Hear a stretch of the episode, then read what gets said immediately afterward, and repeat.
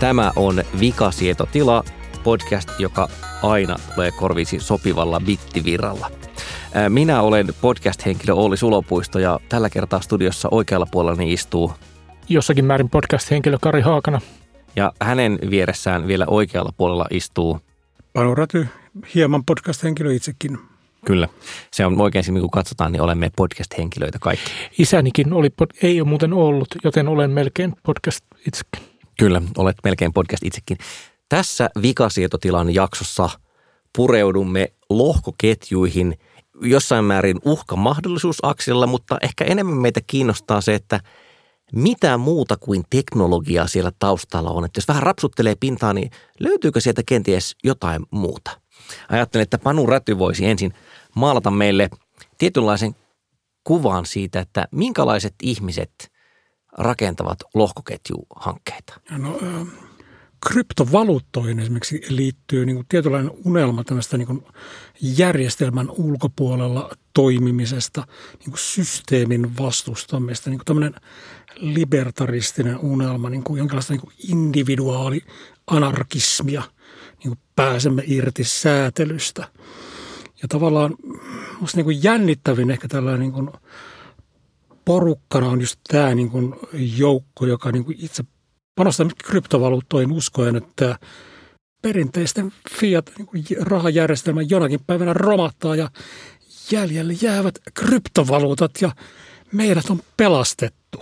Et mä oon itsekin kuullut niin kuin vähän tämän suuntaisia kommentteja joskus suor, ihan suoraan yhden hepun suusta, jonka niin kuin varastohallissa pörisi pitkä rivi niin kuin louhintaan tarkoitettu niin kuin optimoituja tämmöisiä niin kuin ASIC-laitteita – pitävät muuten melkoista meteliä. Mikä sun reaktios oli siihen tyyppiin? Siis olit se niin kuin juttukeikalla, eli olit se ei, siellä ei, se oli ihan mun sosiaali, sosiaaliseen piiriin kuuluva, kuuluva henkilö.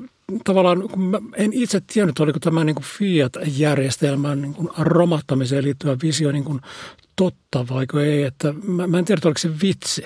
Mutta tota, selvää niin kuin luottamusta siitä niin kuin, niin kuin tavallaan niiden asiakkaalaite riviä katsellen, niin ainakin siitä saattoi päätellä, että jonkinlaista luottamusta tähän järjestelmään silti niin kuin tähän nimenomaan bitcoinin louhimiseen tunnetaan.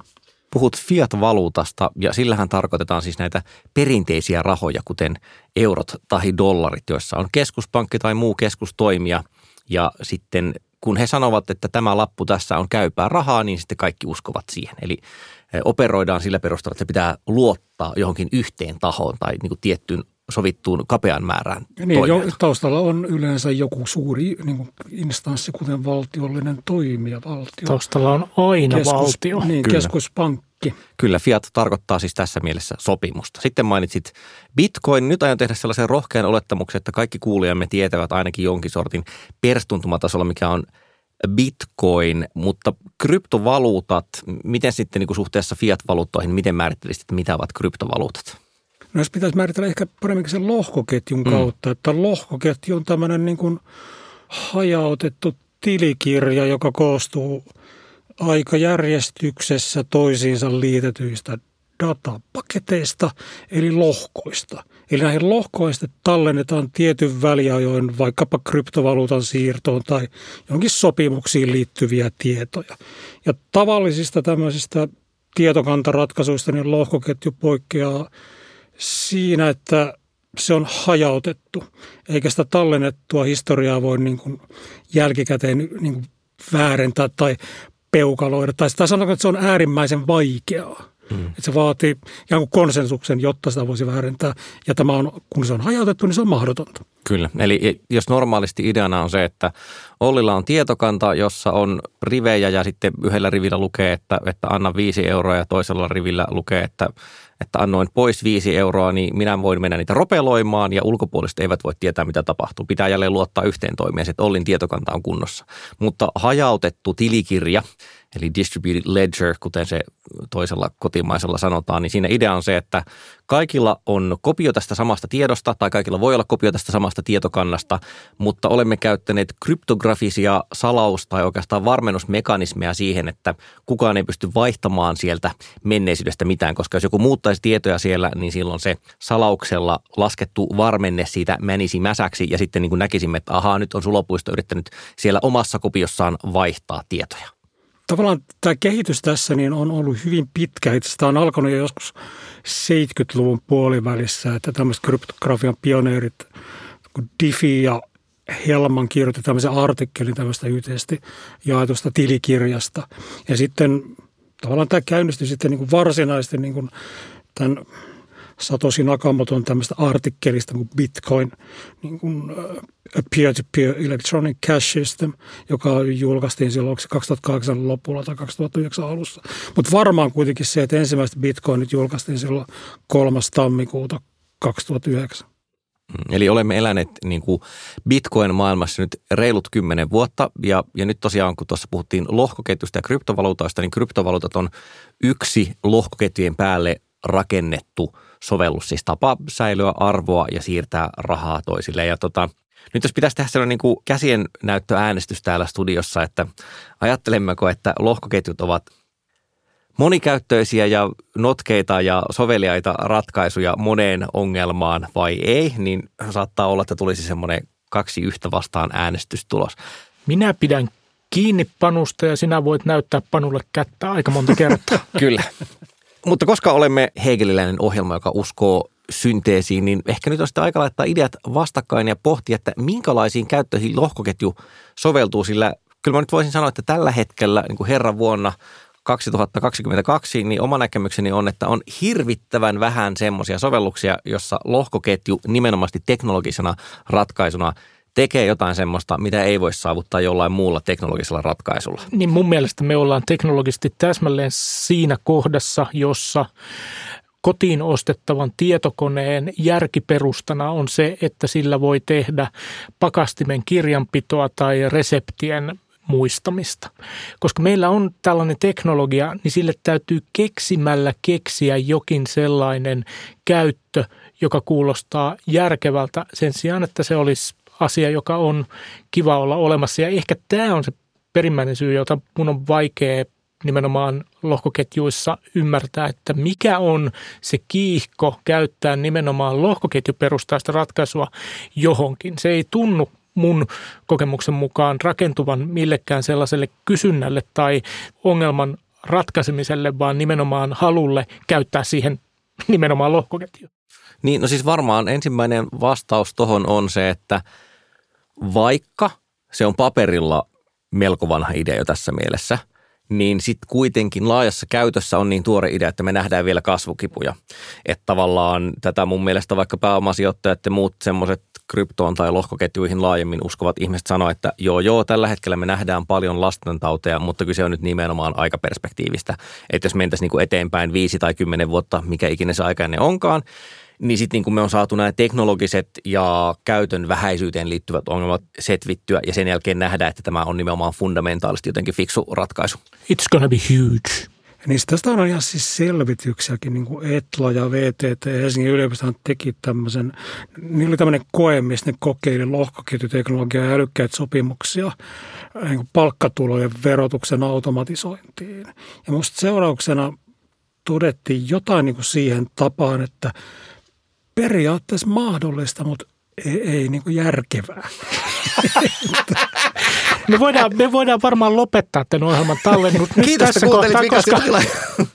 Eli tavallaan tämähän on se, niin kuin, mistä me mm. käynnistellään tätä, että yritykset usein yrittää soveltaa sitä teknologiaa kohteeseen, jos se vaan ei ole paras vaihtoehto. Mm.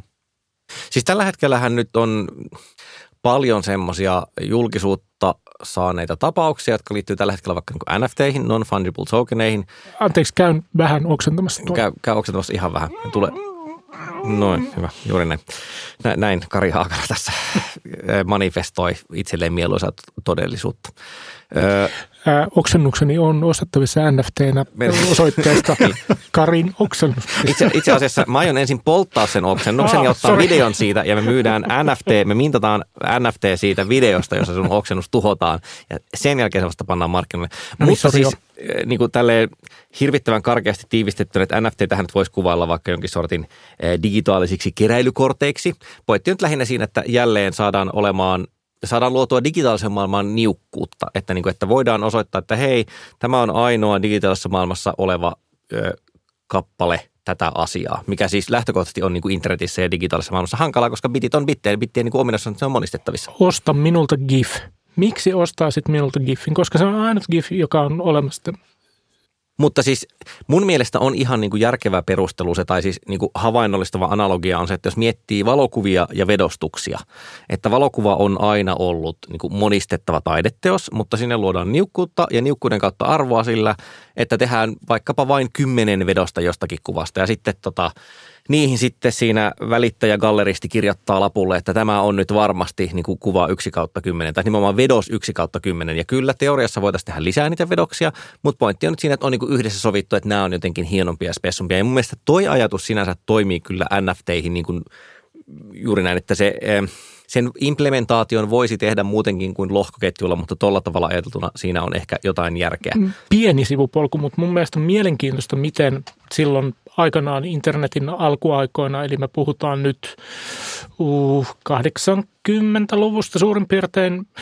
se muuntuma siitä, että miten silloin tunnuslause information wants to be free joka siis perustui nimenomaan kopioinnille ja kaiken niin kuin informaation ja taiteen ja ka- mm. kaiken muunkin niin kuin loputtomasta kopioinnista ja, ja siis niin kuin käytännössä sen maksuttomuudesta tai sen maksullisuuden niin kuin vanhanaikaisuudesta. Niin miten se on mutatoitunut niin, että nyt me puhutaan NFTstä ja nimenomaan siitä, että sitä kopiointia on rajallinen määrä ja sitä niukkuutta on olemassa, jolloin siitä saadaan rahaa. Ja mä luulen, että osittain ne samat ihmiset, jotka, jotka käyttävät sitä information to be free slogania, on nyt niitä, jotka on minttaamassa niitä NFTitä. Mutta eikö se, on, eikö se on myöskin niin kuin, tavallaan niin kuin ymmärrettävä kehitystä, että niin kuin nyt ympäristöön, jossa sitä niukkuutta ei ole, niin me luodaan sitä. Että me tuodaan niin kuin jonkinlainen niin kuin datayksikkö, jolla me voidaan niin kuin osoittaa omistajuutta niin kuin digitaalisessa ympäristössä, mitä tahansa se sitten onkaan, että on se sitten niin kuin tekstiä tai kuvaa tai ääntä tai mitä vaan. Se, se on mun mielestä ymmärrettävää, mutta et, et mun mielestä se alkuaikojen nimenomaan se, että niukkuutta ei pidä keinotekoisesti luoda, oli se idea. Ja nyt mm. me on käännetty se, tai ainakin jotkut ihmiset on kääntänyt sen nimenomaan siihen suuntaan, että sitä niukkuutta täytyy ja on hyvä, että sitä mm. niukkuutta mm. keinotekoisesti luoda. Nyt, nyt on pakko mies selittää ihan vähän se, mutta varmaankin tiesitte, kohotan tässä vaiheessa rilleeni, että lauseen täydellinen muoto, se on siis Stuart Brandilta vuodelta 1984 alun perin ja sitten vähän myöhemmin ilmestynyt yhdessä kirjassa niin muodossa Information wants to be free, information also wants to be expensive, that tension will not go away. Mä en tiedä ehkä, siis mun tulkinta tai se mitä mä oon lukenut tuosta on, että se ei tarkoittanut, että, että sen kopioimisen pitäisi olla kallista, mutta jotenkin, että jotkut haluavat kontrolloida sitä plus, että laadukkaan informaation luominen ja, on kallista. Ja se, ja se, että se lainaus nimenomaan elää siinä muodossa information wants to be free on, on niin kuin tavallaan tahallinen väärin Kyllä. ymmärrys ja se on se käännetty on, nimenomaan tähän suuntaan. Joo, no se on valjastettu tietynlaiseen poliittiseen käyttöön. Mikä sattumoisin ehkä myös sopii toki ajatuksena aika moneen lohkoketjuun. Ja tässä nyt poliittinen sana ei mun mielestä ole siis millään tavalla, niin kuin, se ei ole haukkumasana, vaan niin kuin, ehkä se nyt kytkeytyy yhteen sen kanssa, että – jos on sellainen olo, että monessa lohkoketjuprojektissa on valittu lohkoketjuteknologia ei siksi, että se on välttämättä paras teknologia, vaan että se sopii yhteen jonkin ideologian kanssa, niin sehän on poliittinen valinta.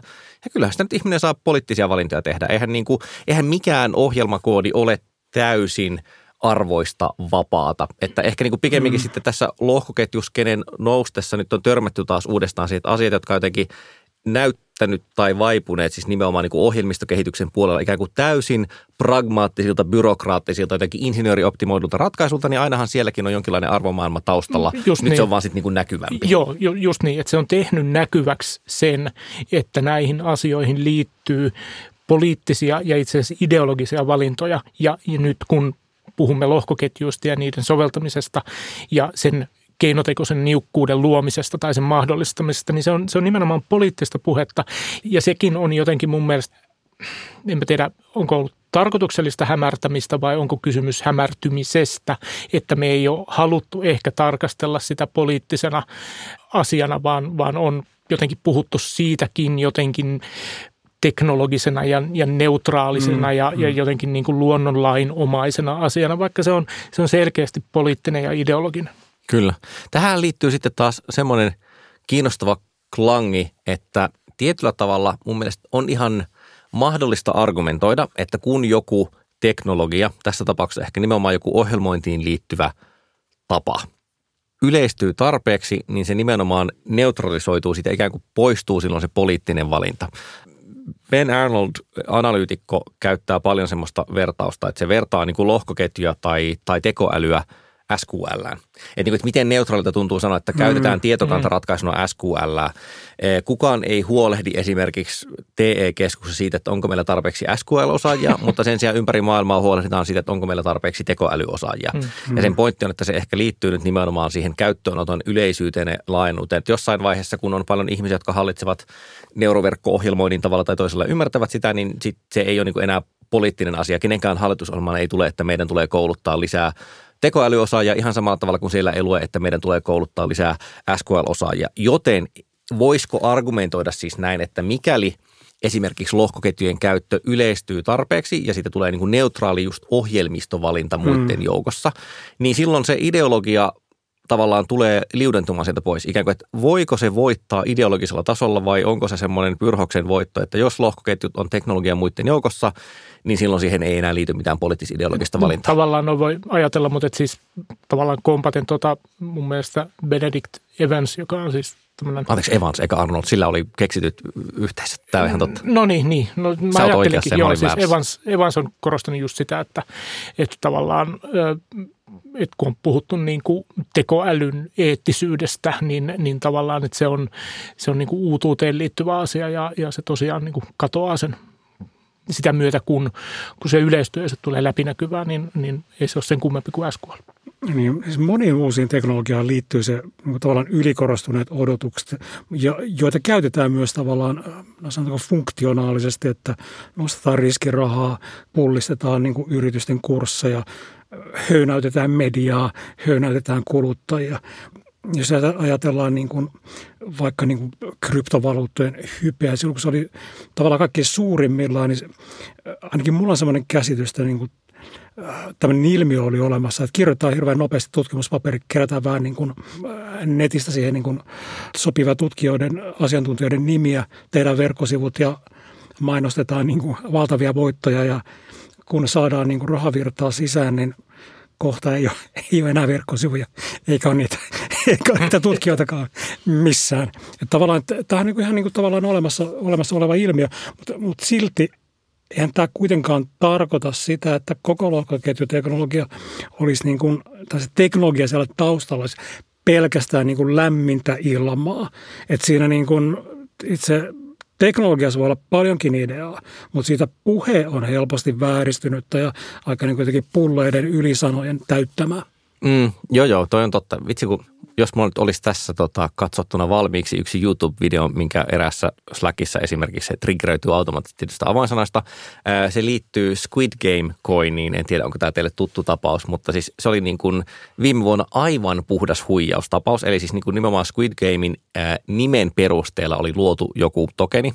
Eli kun on helppoa ottaa tavallaan valmis kryptovaluutta ja suunnilleen siis vaihtaa sinne muuttujanimet mm. ja luoda tällä tavalla uusi, uusi krypto. Joo, siis näitä on siis hyvinkin on paljon. Niitä voi, tehdä, niin kuin, niitä voi tehdä itse hyvin. Kyllä, juuri näin. Sä löydät GitHubista, niin niin no, Dogecoin on se niin paras mm. esimerkki siitä, että Klassikko, tämä oli vitsi mm. ja sitten ihmiset ottaa sen vitsi tosissaan. Kyllä. Ja, ja Elon Musk twiittasi siitä, niin se arvo nousi taas. Mutta siis niin kuin, että vaikka sen Squid Bitcoinin kanssa kävi niin kuin nimenomaan niin, että ne vaan rahaa sisään ja sitten tekivät aivan klassisen rug-pullin, eli sitten vaan loppujen lopuksi Exitin, niin kuin ottivat, meillä sanotaan rahoitusalalla. Ottivat rahat itselleen, mutta joo, toki on varmasti jonkin sortin argumentaatio virhe sanoa, että koska tämä yksi tapaus oli huijaus, niin kaikki tapaukset ovat huijauksia. Jos mä muistaisin paremmin mun 20 vuoden takaiset filosofian approbaattorin luennot, niin sitten mä osaisin sanoa, että onko tämä modus pollens vai Tolens tai joku, joku niistä Latinaa, moduksista. Latinasta mutta kyllä. Siis, ky, kyllä mun mielestä jotenkin, okei okay, tämä on halpa hetto, mutta siis on, on se jotenkin oireellista, että lohkoketjuihin ja ehkä nimenomaan kryptovaluuttaan liittyy tällä hetkellä ihan järjetön määrä erilaisia huijauksia. Ja, ja siinä, siinä tietysti käytetään hyväksi sitä, että, että lohkoketjun käytännön ö, esimerkit on niin arkijärjellä vaikeasti selitettäviä, vaikka, vaikka Panu mun mielestä erinomaisen selkeästi selitti sen, mikä on lohkoketju, niin silti sen ikään kuin tuotetun arvon osoittaminen tai selittäminen on niin vaikeaa, että sen takia jokaisen roskapostikansio ja Facebookin mainosvirta täyttyy siitä, miten Jorma Ollila paljastaa sinulle nyt rikastumisen salaisuuden, joka perustuu jotenkin lohkoketjuvaluuttoihin ja kukaan ei oikein ymmärrä, että miksi. Hmm. No entäs tämmöinen sivujuonne, että jos mietitään nyt sitä poliittisuutta ja ideologiaa ja miten se näkyy ja ei näy siinä koodissa, niin mä väittäisin, että etenkin DAOihin, eli Distributed uh, Autonomous Organization, siis tämmöinen periaatteessa niin kuin yhdistys tai firma, joka operoi jollain tavalla lohkoketjua käyttämällä, niin siellä on usein siis semmoinen idea, että – emme tarvitse ö, jotain käsipelillä tehtävää kömpelöä äänestystä ja emme tarvitse epäselviä sääntöjä, koska voimme koodata tähän lohkoketjuun yksiselitteiset säännöt. Ja jokainen saa jälleen niitä lohko, tota, sen nimenomaisen kryptovaluutan tokeneita ja niillä voi äänestää. Että jos voi ajatella, että se olisi siis ryn kokous, niin sen sijaan, että nostetaan käsiä, niin ne, jotka haluaa jonkun päätöksen toteutuvan, ne pistää sitä omaa koiniaan sinne sen verran peliin, että tämä toteutuu. Ja se on niin kuin tietynlainen tapa hoitaa se. Mutta mun on niin kuin vaikea keksiä, että miten se että koodataan jotkut asiat softaksi sen sijaan, että ne tehtäisiin vaan just vaikka siis ihan vaan kokouspöytäkirjatasolla, koska siinähän on myös taustalla on säännöt siitä, miten kirjataan, miten kokoustekniikka menee. Niin mä en niin ymmärrä, että miten se nimenomaan poistaisi sieltä väärinkäytösten mahdollisuudet tai sen, että ihmiset on eri mieltä asioista, siis niin kuin nimenomaan poliittisen sfäärin. Koska tästähän on mahtavia esimerkkitapauksia, semmoinen, mistä Ed Zitron kirjoitti Beanstalk-projektista. Siis siinä kävi niin, ja siinä oli kysymys huijauksesta, se on vielä vähän eri asia. Mutta siis jälleen, että siinä on taustalla siis hajautettu organisaatio, jossa on säännöt sovittu, että miten tätä tehdään. Ja sitten ihminen keksi, että sitä hommaa voi siis huijata sillä tavalla, että se otti ö, paljon lainaa, osti sillä lainalla, siis paljon lyhytaikaista lainaa, osti sillä lainalla tätä Beanstalk-projektin niitä koineja, jotta se pystyi sitten äänestämään mielensä mukaisesti. Hän osti siis niin paljon sitä äänestysvaluuttaa, että hän sai enemmistön. Ja sitten se muutti sen säännön sille sillä tavalla, että antakaa kaikki rahat minulle. ja ja sitten kun se oli lainarahalla tehnyt sen ostoksen, niin sen jälkeen se sitten vaan maksoi sen lainansa takaisin. Ja hän jäi siis voitolle, koska senkin jälkeen, mm. kun oli maksanut sen lainansa takaisin, niin koska se olisi siirtänyt kaikkiin projektin osallistujien massit itselleen, niin, niin se jäi voitolle. Ja jo, jälleen tässä oli siis epärehellistä käyttää, mutta mun pointti on siinä, että se, että siellä oli se hajautettu teknologinen ratkaisu taustalla, ei niin kuin poistanut sitä, että ihmiset voi toimia mulkusti mm, nyt ehkä menen muutaman askeleen pidemmälle, mutta eikö tällainen mulkkuus ole tietyssä mielessä sisäänrakennettu libertarismiin? Et siis en tarkoita sitä, että libertaristit ovat mulkkuja, vaan että mulkkuus on yksi ihmis... Oletusarvo siinä taustalla. Niin, siis että se on yksi käyttäytymisen muoto Kyllä. ja se on käyttäytymisen muoto siinä, missä sympatiakin ja, ja kaikki voivat olla mulkkoja ja, ja sitten jos kaikki ovat sitä mieltä, että mulkkuus on ok, niin sitten tämä yhteisö on, on incorpore mulkku. Niin ja siis tavallaan rakennamme keskinäisen käyttäytymisen säännöt sille oletukselle, että kaikki voivat olla ilkeitä ja juuri niin, epäluotettavia. Niin, juuri niin. Ja mikä, veisi, niin. Niin, mikä, mikä on tavallaan niin kuin jonkinlainen antiteesi pohjoismaiselle vallitsevalle yhteiskuntanäkemykselle, joka perustuu enemmänkin siihen, että yritämme kaikki olla enemmän tai vähemmän kivoja ja, ja voimme luottaa toisiimme ja, ja hommat toimivat sitä kautta. Kyllä, tässä tarkkavasti kuulijat huomaavat, että ensimmäisten jaksojemme teemat nivoutuvat kuvasti yhteen. Mitä te ajattelette sitten näistä niin kuin jo käytössä olevista niin kuin lohkoketjuratkaisuista? Eli Ihan hirveitä. Pakastimeni kirjanpito on erinomaisesti tällä hetkellä toteutettu karikoinnin Mä otan tämmöisiä niin yleisiä esimerkkejä nyt muutamia. Niin kuin, mä en itse tunne niitä niin kuin teknisiä detaljeja se, se kummin, mutta mm. tiedän tavallaan, että olen, olen näistä lukenut ja nämä ovat käytössä. Että esimerkiksi niin kuin yksi tunne, tunnettuja esimerkkejä on esimerkiksi niin kuin näiden merikonttien seuraaminen. Tämän tanskalaisen Maersk, Mersk, mitä Maersk. Se, näin, näin juuri Kari, Kari kertoo, kun se lausutaan. Ja näitä logistiikkaan liittyviä lohkoketjuhankkeita on tekeillä monia muitakin, että on niin kuin, ja niissä on yleensä ajatuksena, että niillä pyritään kitkemään niin kuin logistiikkayrityksiin liittyviä petoksia. Toinen tämmöinen hirveän niin kuin tavallaan tavallinen esimerkki on esimerkiksi Walmart, yhdysvaltainen kauppaketju. Alun perin ne käsittääkseni niin kuin testas lohkoketjua mangohedelmien tuotantoketjun What? seuraamiseen. Ja niiden saama etu oli se, että ainakin ne kertoivat siitä niin, että se puristi niin kuin päiväkausien urakaan ihan niin kuin sekunteihin. Ja nyttemmin he jäljittävät tällä tekniikalla satojen tuotteiden toimitusketjuja. Tätähän on kokeiltu myös käsittääkseni Suomessa jossakin meijerituotteessa, mutta mä oletan, että se on enemmänkin ollut niin kuin kuluttajamarkkinointia, tai se on näyttänyt ainakin siltä. No mä sanoisin, että niin kauan kuin kansainvälisen logistiikan ongelmana on se, että laivat karauttaa saatana jumiin jossain kapeassa kanaalissa, niin se on vähän niin kuin jälleen sama, että mikä kuubasi-koodi siellä taustalla pyörii vai onko se niin kuin Erkki 20 kodekin päällä. Ensinnäkin kun puhutaan siitä, että pitää siirtää tavaroita mahdollisimman nopeasti Kiinasta Suomeen, niin on ihan hyvä varmasti, että siellä taustalla on lohkoketjuja, mutta jotenkin olettaisin, että isommat ongelmat ja pullonkaulat tapahtuvat toisaalla. Ja sitten toinen on, on niin kuin tämä, että kun emme tunne toteutuksen yksityiskohtia, niin tietysti hankala sanoa, että luoko se lohkoketju siihen jotain sellaista ekstraa, mitä ei jollain muulla teknologialla voisi saada aikaan.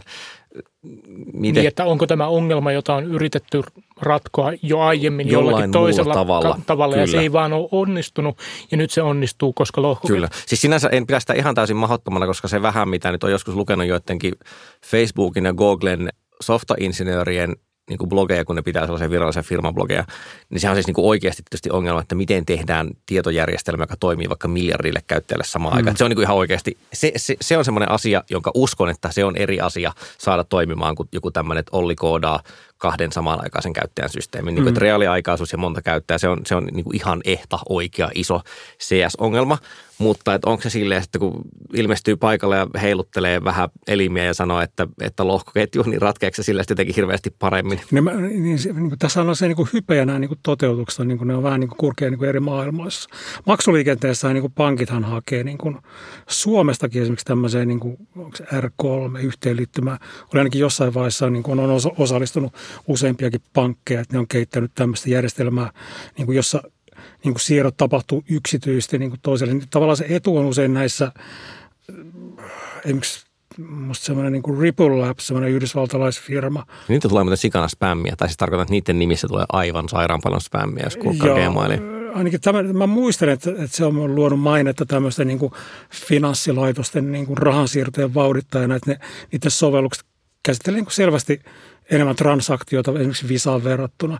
Toinen asia on sitten, että millä kohtaa me mennään sitten niin kuin lohkoketjusta muihin järjestelmiin. Useinhan nämä niin kuin tavallaan ne ei toimi samalla tavoin kuin vaikkapa esimerkiksi niin kuin, niin kuin tämä proof of work-tyyppinen tavallaan konsensusmenetelmä, että, että se voi olla, että se konsensus muodostetaan, että se, se on niin kuin, varmaan niin kuin pankeilla niin on tai finanssilaitoksilla ylipäänsä, niin on niin kuin tämmöisiä niin kuin luotet, se luottamus on jo niin kuin tavallaan luotettujen toimijoiden välillä. Mm. Eli ne niin kuin tavallaan vain tietyt ennalta määritetyt solmut voi lisätä niitä uusia lohkoja. Mm. Ja sehän voidaan viedä jopa niin pitkälle, että sulla on vain niin kuin yksi tämmöinen taho, joka niitä lisää. Onko se sitten niin kuin enää sitten aito lohkoketju? Se on niin kuin tavallaan... Niin, siis Swift toimii ihan kohtalaisesti. Pankit siirtää rahaa toisilleen Swift-järjestelmällä huomattavasti enemmän kuin mitä Bitcoin pystyy tällä hetkellä tekemään. Lightningista on puhuttu monta vuotta Bitcoinin lisää, mutta ei ole vielä tapahtunut. Swiftissä on omat tietoturvaheikkoutensa, siis on, on tapahtunut niin kusetuksia, jotka perustuu muun muassa siihen, että ihmiset nimenomaan siis – kirjaimellisesti pääsee käsiksi Swift-päätteeseen, siis semmoiseen laitteeseen, ja sitten vaan niin kuin näpyttelee sinne, että anna meille rahoa. Ja sitten tota, sen jälkeen, kun sen on sopivasti ajoittanut se homma, niin voi olla, että vastapuolella toinen ihminen katsoo, vai tähän tuli siirtopyyntö, minäpä laitan, että anna meille rahoa, ja sitten ne saa nyysittyä. Mm. Paljonhan tätä tutkitaan, niin kuin Suomessakin on, niin kuin, Aalto-yliopisto on tehnyt niin kuin Fortumin, olisiko elinkeinoelämän tutkimuslaitoksen kanssa niin kuin mm. esimerkiksi testannut jotain niin kuin sähkön markkinapaikkaa, että ja siellä niin kuin jossain niin tavallaan kauempana on tämmöisiä visioita, että nämä niin kuin kodinkoneetkin on päättelisi ohjelmallisesti, että mistä sitä sähköä kannattaa ostaa. Mutta jälleen ei tuohon tarvita niin, bitcoinia. Niin, siis Matt, ei, Levy... ei, niin tavallaan tässä ei ole bitcoinista, siinä on niin kuin tuota, kryptovaluutta. Niin. niin, lohkoketjun käyttämisestä. Kyllä. Mutta siis tota, taloudesta Bloombergille kirjoittavalla Matt Levinellä on semmoinen ihana esimerkki. Se, se tykkää kryptovaluutoista. Kannattaa googlaa esimerkiksi sen äh, juttu, jossa se kertoo, että miksi ponzi-huijaukset ovat ihania ja miten ne suhtautuvat kryptovaluuttoihin. Ja nimenomaan se, se ei ole siis toruva, vaan se on silleen, että se on tosi hyvä juttu. Mutta se jossain vaiheessa ideoi tämmöisen oman niin kuin Levine-koininsa, joka perustuu siihen, että hänellä on Excel-taulukko, jossa hän pitää kirjaa niistä tapahtumista. Koska niin kuin ulospäin se ei siis eroa mm. mitenkään siitä, mm. miten kryptovaluutta toimii. Ja sen iso kysymys oli juuri tämä, että, niin kuin, että että mitä väliä sillä on kenellekään muulle, että onko se mulla rivinä täällä mun Excelissä vai ei. Että kaikki se arvo joka tapauksessa perustuu jonkin sortin luottamukseen ja muuhun semmoiseen. Niin että minkälaisia huijausmahdollisuuksia poistuu sillä, että se tilikirja olisi julkinen, koska sen koko homma on siinä, että Matt Levine sanoo, että ostakaa multa yksi Matt Levine kolikko niin kuin sadalla dollarilla. Mutta ehkä, ehkä Et tässä, mi- tässä niin kuin tavallaan lähestytään niin kuin ideologisuutta, siis niin kuin, ja mun mielestä jopa niin kuin uskonnollisuutta, että se lohkoketju sinällään tekniikkana on niin kuin hyvä ja sen tekniikan käyttö on osoitus sen käyttäjän hyveellisyydestä. Siis hyveellisyys tässä ehkä niin kuin laajasti ymmärrettynä voitaisiin puhua myös niin kuin käyttäjän modernisuudesta, että olen, olen niin kuin moderni ihminen, koska käytän lohkoketjua, että se se on irronnut jo siitä teknologiasta ja se on ikään kuin mennyt semmoiseen merkityksen maailmaan, jossa ideologiaa rakennetaan sen avulla, että, että koska käytän moderneja työkaluja, kuten lohkoketju, olen moderni ihminen. Mm, tuosta hyveellisyydestä mulle tuli mieleen semmoinen ihan niin kuin aidosti hyveelliseltä kuulostava hanke, niin kuin et, et varsinkin, et jos on, niin on pohdittu sitä, että tavallaan ainakin pilotoitu tai mietitty tätä, että voisiko niin lohkoketjuteknologiasta olla niin kuin, hyötyä varsinkin tämmöisessä niin maailman kehittyvillä ja niin köyhillä alueilla. Et Maailmanpankki arvioi joskus joku vuosi sitten, että 1,7 miljardia ihmistä elää niin kuin ilma, edelleen ilman pankkitiliä. Taustalla on siis se, että tilin avaamisen kustannukset on ongelma, tai sitten vaihtoehtoisesti niin voi olla, että henkilö, ihmisellä ei ole minkäänlaisia henkilöllisyyspapereita. Ja tätä pulmaa on niin kuin pyritty ratkomaan esimerkiksi tämmöisessä Humanic, tämmöinen pilottihanke, minkä ajatuksena oli se, että niin kuin se saataisiin tämmöisiin halpoihin, huokeisiin Android-laitteisiin toimiva sovellus, joka sisältäisi äh, tämmöisille niin pankkitilittömille henkilöille niin sekä digitaalinen identiteetti, rahanvälitys – alusta ja tili kryptovaluuttaa varten. Nyt jälleen iso kysymys on se, että mihinkäs helvettiin sinne sitä lohkoketjua tarvitaan. Jos ongelma on se, että Know Your Customer KYC ei onnistu, koska ihmisillä ei ole papereita, joten joka tapauksessa pitää niin kuin lähteä, että emme voi se luottaa luot, heihin. Niin se luottamus pitää tavallaan, no siinä on se Mutta eihän se lohkoketju nyt ulotu sinne kohtaan tosi maailma, jossa on ongelma, että onko mm. tämä ihminen se, joka hän sanoo olevansa.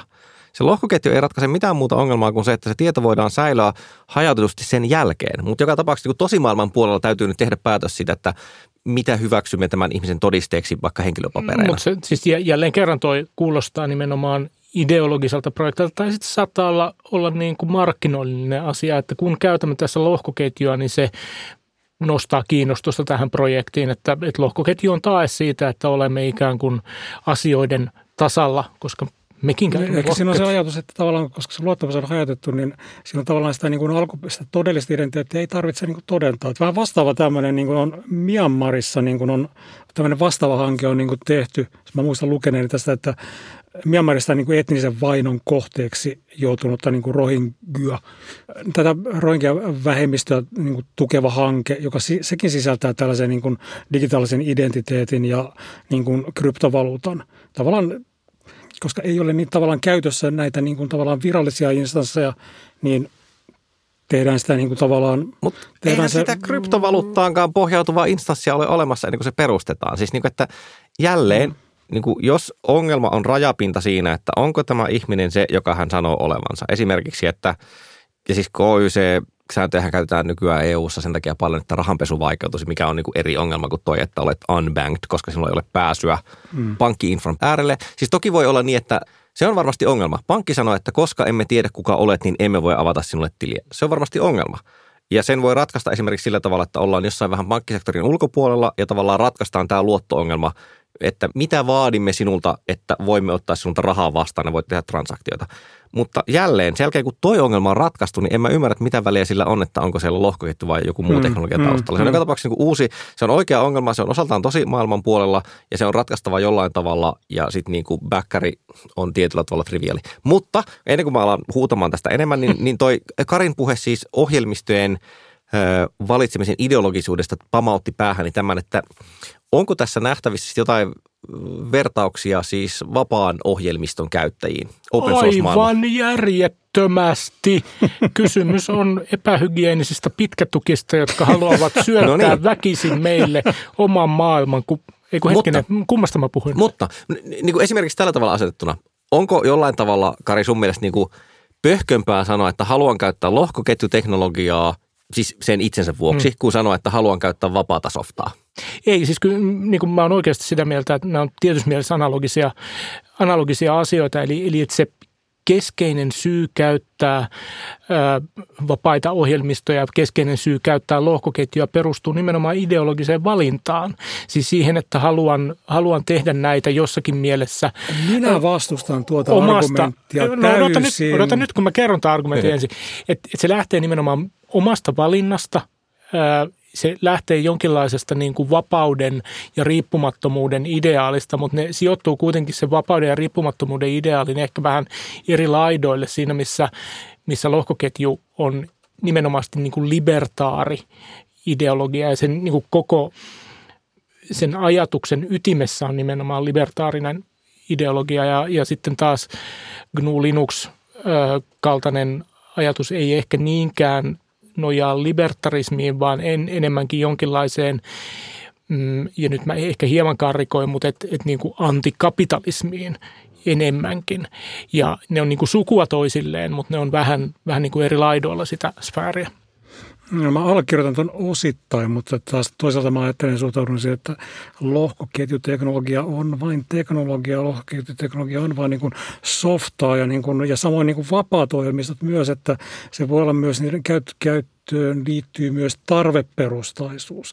Eli niillä ratkaistaan jokin olemassa oleva tarve. No, mutta ehkä juuri nimenomaan lohkoketjun kohdalla, niin kuin me on, me on keskusteltu, niin se keskeinen kysymys on, että mikä se on se tarve, jota se, se ratkaisee. Ja mä oon kyllä sitä mieltä, että nimenomaan lohkoketju pohjaisissa asioissa usein se ideologisuus on aika, aika niin kuin selvää. Ja ehkä mä palaan tähän siihen loppuvaiheessa, kun tehdään niitä suosituksia, niin mm. tuota, tähän liittyen yksi linkki palataan tässä koko ajan niin kuin tavallaan kryptovaluuttoihin ja siihen liittyy nimenomaan tätä niin kuin hypetystä ja siihen liittyy nimenomaan kaikkia niin kuin todella monenlaisia niin kuin, niin kuin ajatuksia. Jotenkin minusta on sympaattista, että osa tästä vahvasti näihin uskovista – niin samat ihmiset saattaa uskoa myös niin kuin erilaisia niin kuin vaikkapa bitcoiniin liittyviin salaliittoteorioihin, että bitcoin on milloin NSA on kehittämä, milloin se on Kiinan kehittämä. Hauskin ehkä on, että bitcoinin taustalla on niin kuin joukko japanilaisia yrityksiä, että Satoshi Namamoto tulee se on Samsung, Toshiba, Motorola ja niin edelleen. Tämä olisi myös tietysti niin kuin GNU-maailmaan sopiva tuommoinen akronyymiteoria, vaikka hmm. siitä puuttuukin se rekursiivisuus, mutta muuten niin kuin hyväksyisin tämän. M- mutta et, et, kyllähän mun mielestä se niin kuin lohkoketjun perusideologia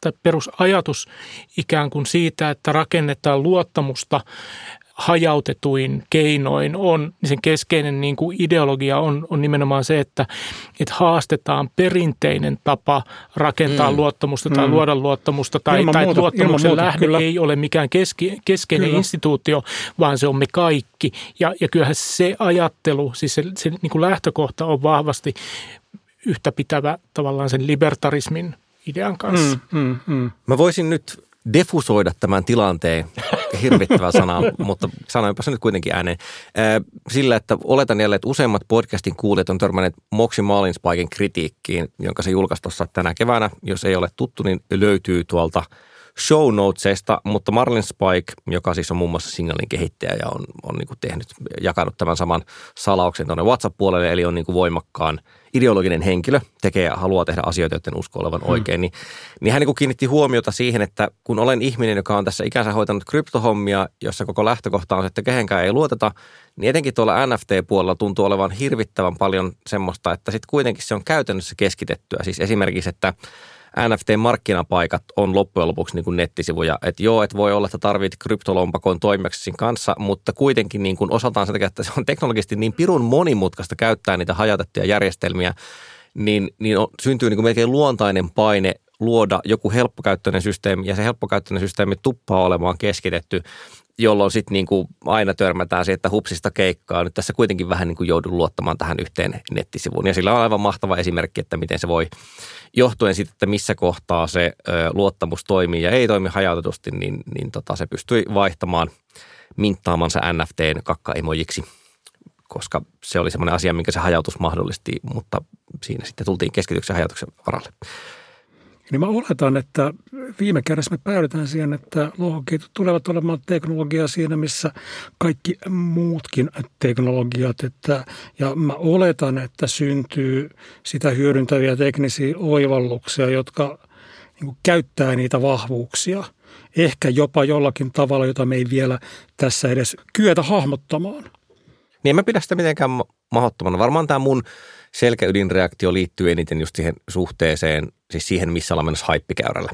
Että tuntuu, että, että mediahuomio ja sitten se, että mitä niin kuin ikään kuin aitoa teknologista hyötyä saa, niin ei kauhean usein kulje käsi kädessä. Mutta tämä on, voi olla myös omaa rajoittuneisuutta, niin tämä.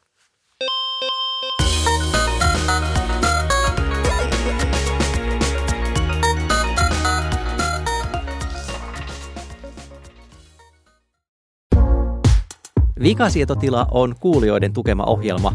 Maksamme tekemisen kulut omasta taskustamme ja niinpä nyt tarjoamme maksaville asiakkaille enemmän vikasietotilaa. Kyllä, nimittäin Pikasietotila-niminen ajankohtaiskommentaarimme, joka ilmestyy joka toinen viikko. Lisätietoja siitä nettisivultamme vikasietoti.la, josta löydät tilausohjeet ja pääset tukemaan vikasietotilan tekemistä. Paljon kiitoksia. Näin jakson loppuun meillä vikasietotilalaisilla on tapana suositella asioita, jakaa siis informaatiota ja tunnetta. Ja tälläkin kertaa aloitusvuorossa on ohjelmisto Vänksläys, eksperttimme Panu Rätty. Mitäs olisi tarjottimella? Tällä kertaa puhun tällaista niin kuin henkilökohtaisesta Ganban-taulusta nimeltä I'm Done. Eli tehty niin sekä koodaamisen että kirjoittamisen. Eli Kanban-taulu on varmaan useimmille kuulijoillemme tuttu tuttu niin kuin menetelmä, jolla aikoinaan ratkottiin niin kuin Toyotan tuotantojärjestelmän pulmia, mutta yleistyi sitten ketterien menetelmiä tämmöiseksi ihan arkiseksi työkaluksi. Tyypillisesti käytetään tiimityössä, mutta eräs fiksu yhdysvaltalaiskehittäjä keittämisen I'm Done-sovelluksen, joka on sovellus tuo ikään kuin tämän Kanbanin niin kuin yksittäisen tekijän niin kuin sekä ohjelmointi että kirjoitushankkeiden niin kuin tueksi.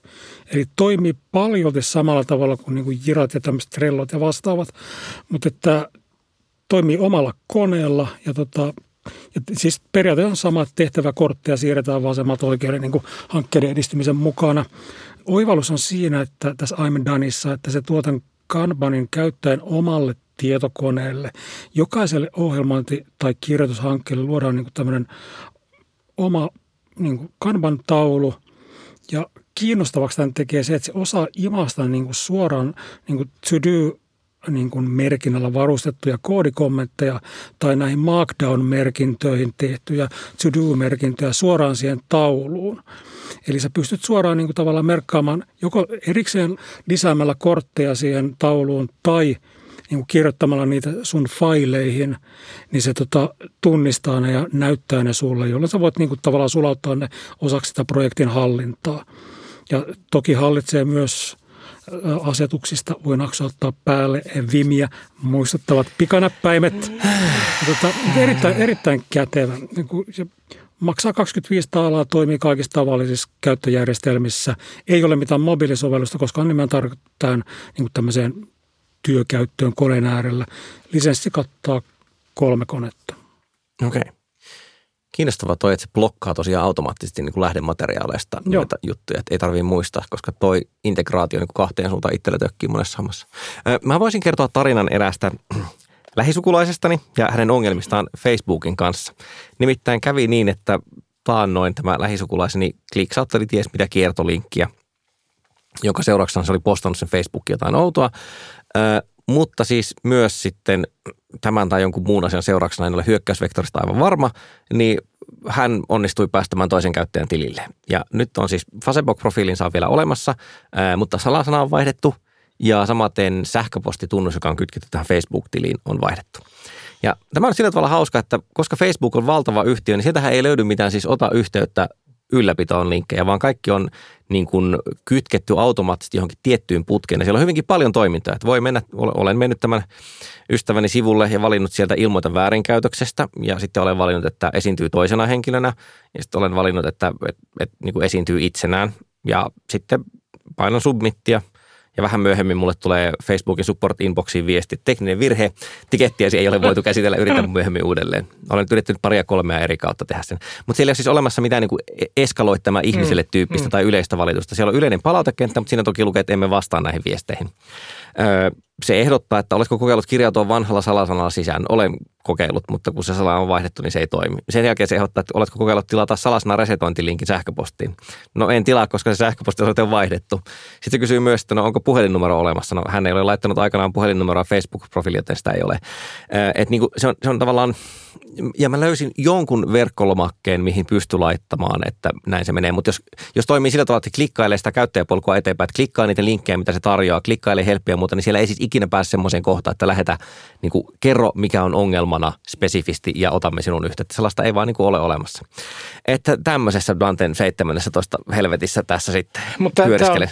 Tämä on looginen seuraus sille, että, että Facebook tai Meta, kuten se haluaa nykyään itseään kutsuttavan, niin niin haluaa minimoida kaiken ikään kuin ihmisten tekemän käyttäjille näkyvän työn ja haluaa, haluaa niin kuin luottaa algoritmeihin ja sitten joudutaan näihin luuppeihin, jossa algoritmi neuvoo sinua tai, tai niin kuin erilaisia lomakkeita täytellään, mutta, mutta kukaan ei ikinä, ikinä niin kuin pääse, pääse mihinkään. Mun mielestä toi, toi niin kuin, tavallaan kuluttajansuoja-asia, mutta niin kuin joku nokkelikko sitten näissä kohtaa sanoa niin, mutta kun sä et ole maksanut siitä mitään, niin sä et ole asiakas, joten ei sulla ole oikeutta yhtään mihinkään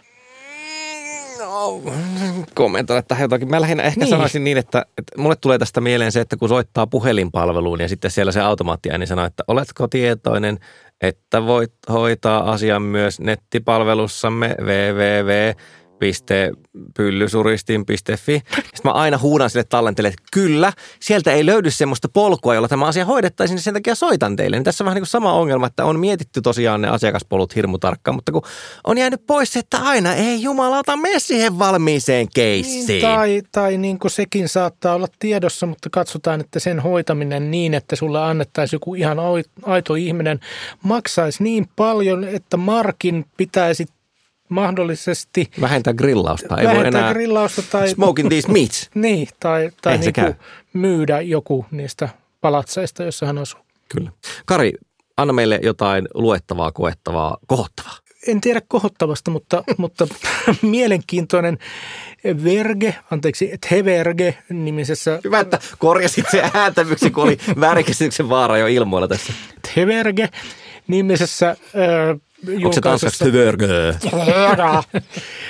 niin tuota, on erinomainen reportaasi Bitcoin 2022 konferenssista, joka järjestettiin Miami Beachissä.